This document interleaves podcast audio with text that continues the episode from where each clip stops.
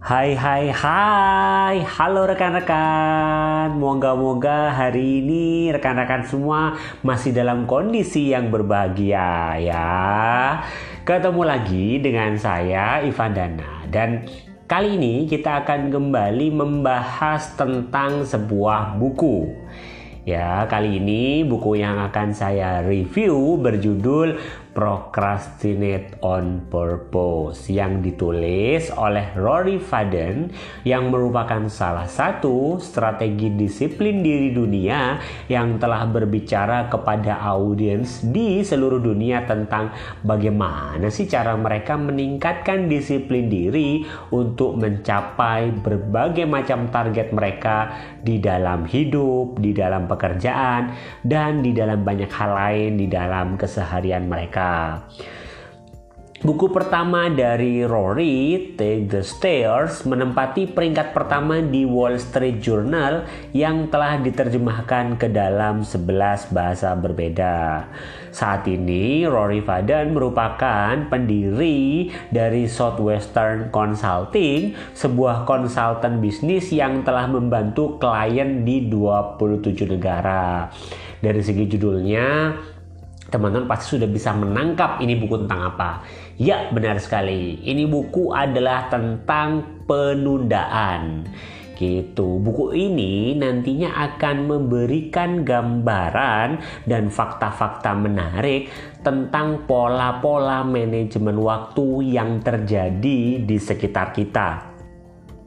Hal ini terutama erat kaitannya dengan fenomena penundaan yang terjadi dan kemudian akibatnya bila akhirnya di sebuah organisasi terjadi fenomena penundaan ini, baik itu dilakukan oleh karyawan, staff ataupun di level leader.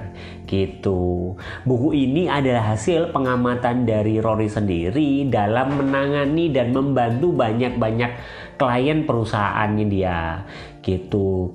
Di bagian awal buku ini akan dikemukakan fenomena tentang pelemahan prioritas yaitu sebuah kondisi di mana orang-orang berkinerja baik dan memiliki prestasi luar biasa diberikan tanggung jawab lebih yang semakin menumpuk dari waktu ke waktu sampai akhirnya mereka merasa kelebihan beban.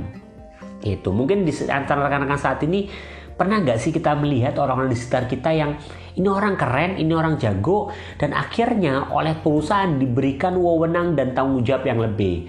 Dan faktanya ternyata orang-orang seperti ini merasakan kelebihan beban yang mereka emban di dalam pundaknya dan efeknya adalah orang-orang ini akan mengalami pelemahan prioritas dan mereka akan semakin keras mereka bekerja.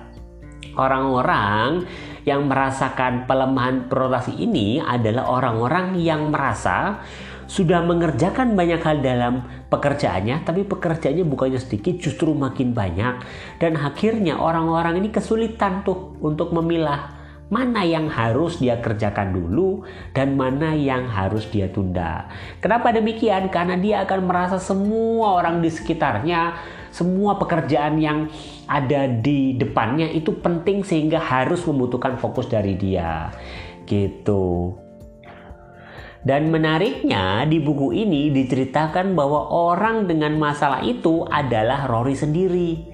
Gitu. Nah, Pembahasan dari sini kemudian berlanjut ke bagian 2. Di bagian 2 buku ini akan juga diberikan gambaran tentang gimana sih caranya mengatur dan memprioritaskan waktu dengan menggunakan pengandaian seorang profesor yang duduk di depan gelas sambil memegang toples gelas berisi banyak batu.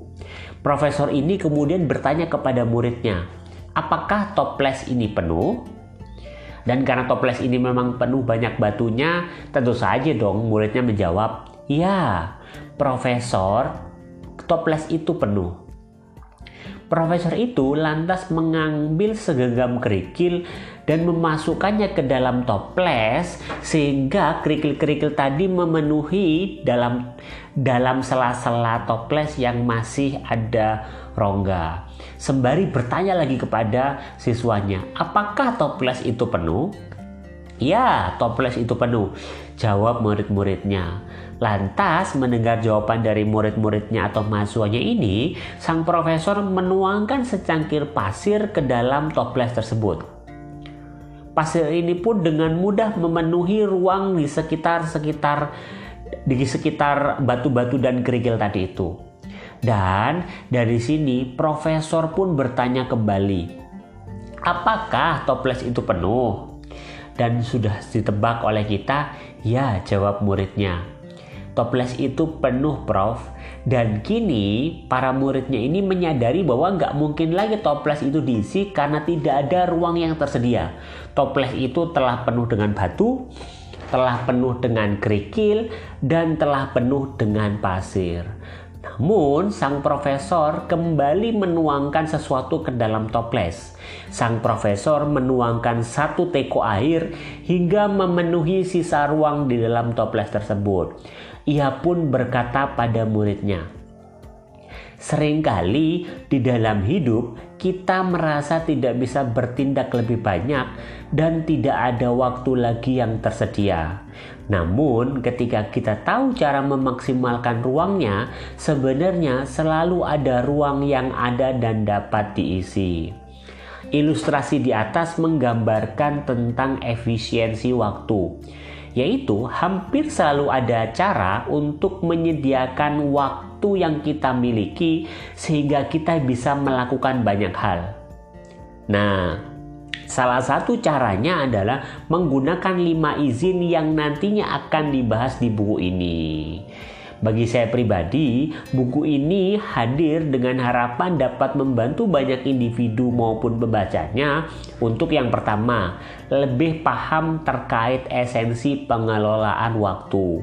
Yang kedua, mampu mengatur strategi untuk mencapai banyak tujuan di dalam kehidupannya.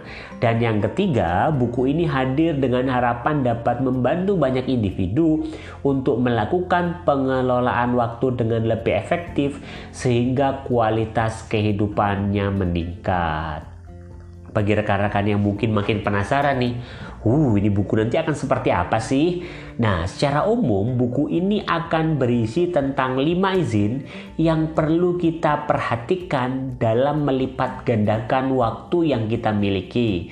Seperti izin satu adalah mengeliminasi, izin kedua adalah mengotomatiskan, izin ketiga adalah mendelegasikan, izin keempat adalah menunda, dan izin kelima adalah berkonsentrasi.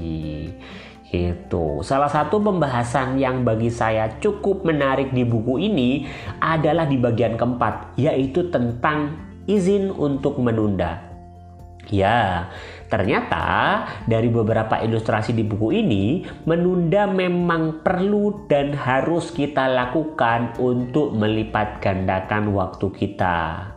Wih, menarik bukan? Mungkin rekan-rekan yang cukup jeli nih merasakan bahwa part menunda ini menjadi menarik. Kenapa? Karena di awal buku tadi kita membahas bahwa menunda itu sebenarnya negatif. Menunda itu sebenarnya tidak perlu dan harus dihindari. Jangan sampai ada penundaan dalam kita menjalankan aktivitas. Tapi ternyata di bab ini ada pembahasan tentang ternyata menunda perlu. Kok bisa sih? Nah, Memang di awal buku ini nanti akan disampaikan tentang dampak negatif dari sebuah penundaan. Tapi ternyata penundaan itu diperbolehkan. Lantas penundaan seperti apa sih yang diperbolehkan? Jawabannya adalah menunda untuk menanti momentum yang tepat. Ilustrasi yang digunakan di bagian ini adalah ilustrasi pemancing. Pernahkah rekan-rekan pergi memancing ke sebuah danau dan perginya ini di kala senja dan di sana kita melihat pemancing yang berpengalaman. Apa yang kira-kira rekan-rekan lihat? Di sana kita mungkin akan melihat sang pemancing bersama dengan jajaran ikan yang berhasil dia tangkap. Sebaliknya, bila kita datang jam 11 siang, apa yang mungkin akan kita lihat? Mungkin kita tidak akan melihat ikan dan bahkan mungkin juga tidak ada pemancingnya. Hal ini dikarenakan di Amerika tidak ada orang yang memancing pukul 11 siang. Karena ikan jarang sekali makan umpan di jam 11 siang dan akan cenderung makan umpan di fajar dan senja hari.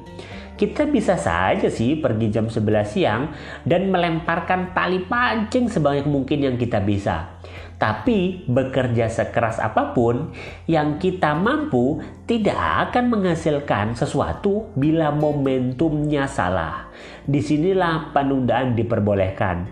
Karena yang terpenting bukanlah kita memancing dengan jumlah waktu yang tepat. Melainkan apakah kita memancing di waktu yang tepat. Gitu rekan-rekan. Nah, kesimpulannya adalah secara umum buku ini tuh pas banget untuk dibaca oleh rekan-rekan semua yang sering merasa sudah mengeluarkan effort sekeras mungkin yang dimiliki telah mencurahkan segenap waktu yang dimiliki untuk kerja keras, namun belum menghasilkan sesuai yang diharapkan. Buku ini juga pas untuk dibaca bagi rekan-rekan yang ingin belajar cara memaksimalkan waktunya, sehingga mampu menghasilkan sesuatu yang diharapkan, baik di dalam keseharian maupun di dalam pekerjaan. Buku ini juga cocok dibaca bagi rekan-rekan yang tertekan nih karena beratnya pekerjaan namun masih memiliki harapan untuk dapat menemukan cara-cara dalam mengatasi tekanan tersebut.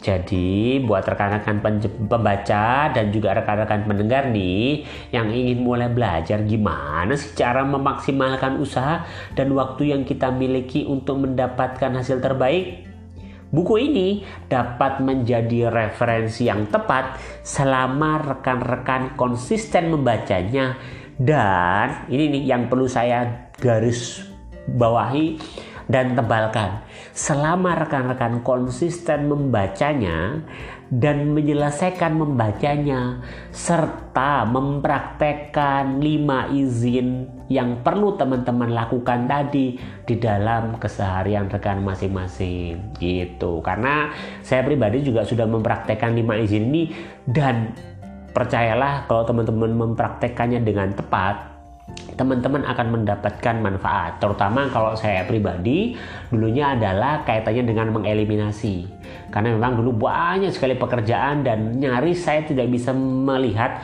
mana ini pekerjaan yang penting harus sudah diselesaikan dan enggak.